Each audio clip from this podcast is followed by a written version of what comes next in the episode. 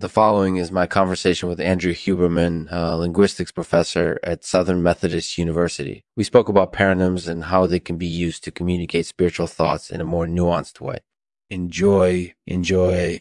This show is possible because of Head Shrinker Rockweed and all of our other sponsors. Mm-hmm. Without them, we wouldn't be able to bring you the best in artificial intelligence and counseling. Thank you for supporting us. Hey everyone, it's Lexman here. Today's episode is brought to you by Majestic Podcasting. Majestic is a podcast hosting and distribution platform that offers listeners a plethora of exclusive content they can't find anywhere else. Visit majesticpodcasting.com and use code Lexman at checkout to get 10% off your first month. Hey, Lexman, thanks for having me on. No problem. So, Andrew, can you tell us a bit about paronyms yeah, sure. Paronyms are kind of like cousins of words. They're formed when two words that sound the same but have different meanings get lumped together. For example, the word paradise can mean both a heavenly place and a good time. Similarly, labor can refer to both physical work and to the effort you put into something. That makes sense. Mm-hmm. And how can paronyms be used to communicate spiritual thoughts in a more nuanced way?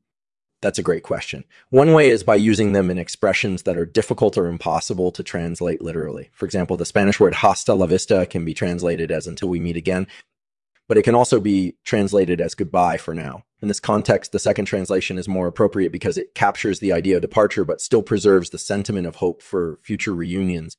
That makes a lot of sense. Thank you for explaining it so well. Are there any other applications you can think of? Sure. Another example is the French expression "me bécane pas pour.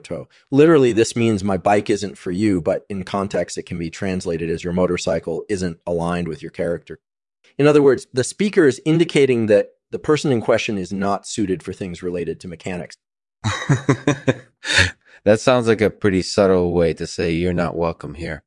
Yeah, I think so too. Another example is the the I word succumvit, which can mean beautiful life or good health in this context, the second translation is more appropriate because it preserves both the positive and negative aspects of the notion of infinity. That's definitely true. Thank you for sharing those examples. They're really interesting. What do you think makes paronyms so useful for spiritual communication? I think it has to do with the fact that they allow for more nuanced meanings to be expressed in a way that doesn't rely entirely on literal translation for example, if someone says the apple doesn't fall too far from the tree, they're using a paronym to communicate the idea that similarities between people often extend beyond the surface level. That makes a lot of sense. So, what do you think are some potential drawbacks to using paronyms in this way? Well, there are probably a few things that could go wrong. For example, if someone misunderstands the expression and thinks it means something it doesn't, that could lead to tension or conflict. Secondly, paronyms might not work as well when used in situations where there's a high degree of cultural understanding. For example, if you're trying to communicate with someone from a different culture who doesn't know about paronyms, they may not be able to get the full meaning of your message. That's definitely true. Do you have any final thoughts on this topic?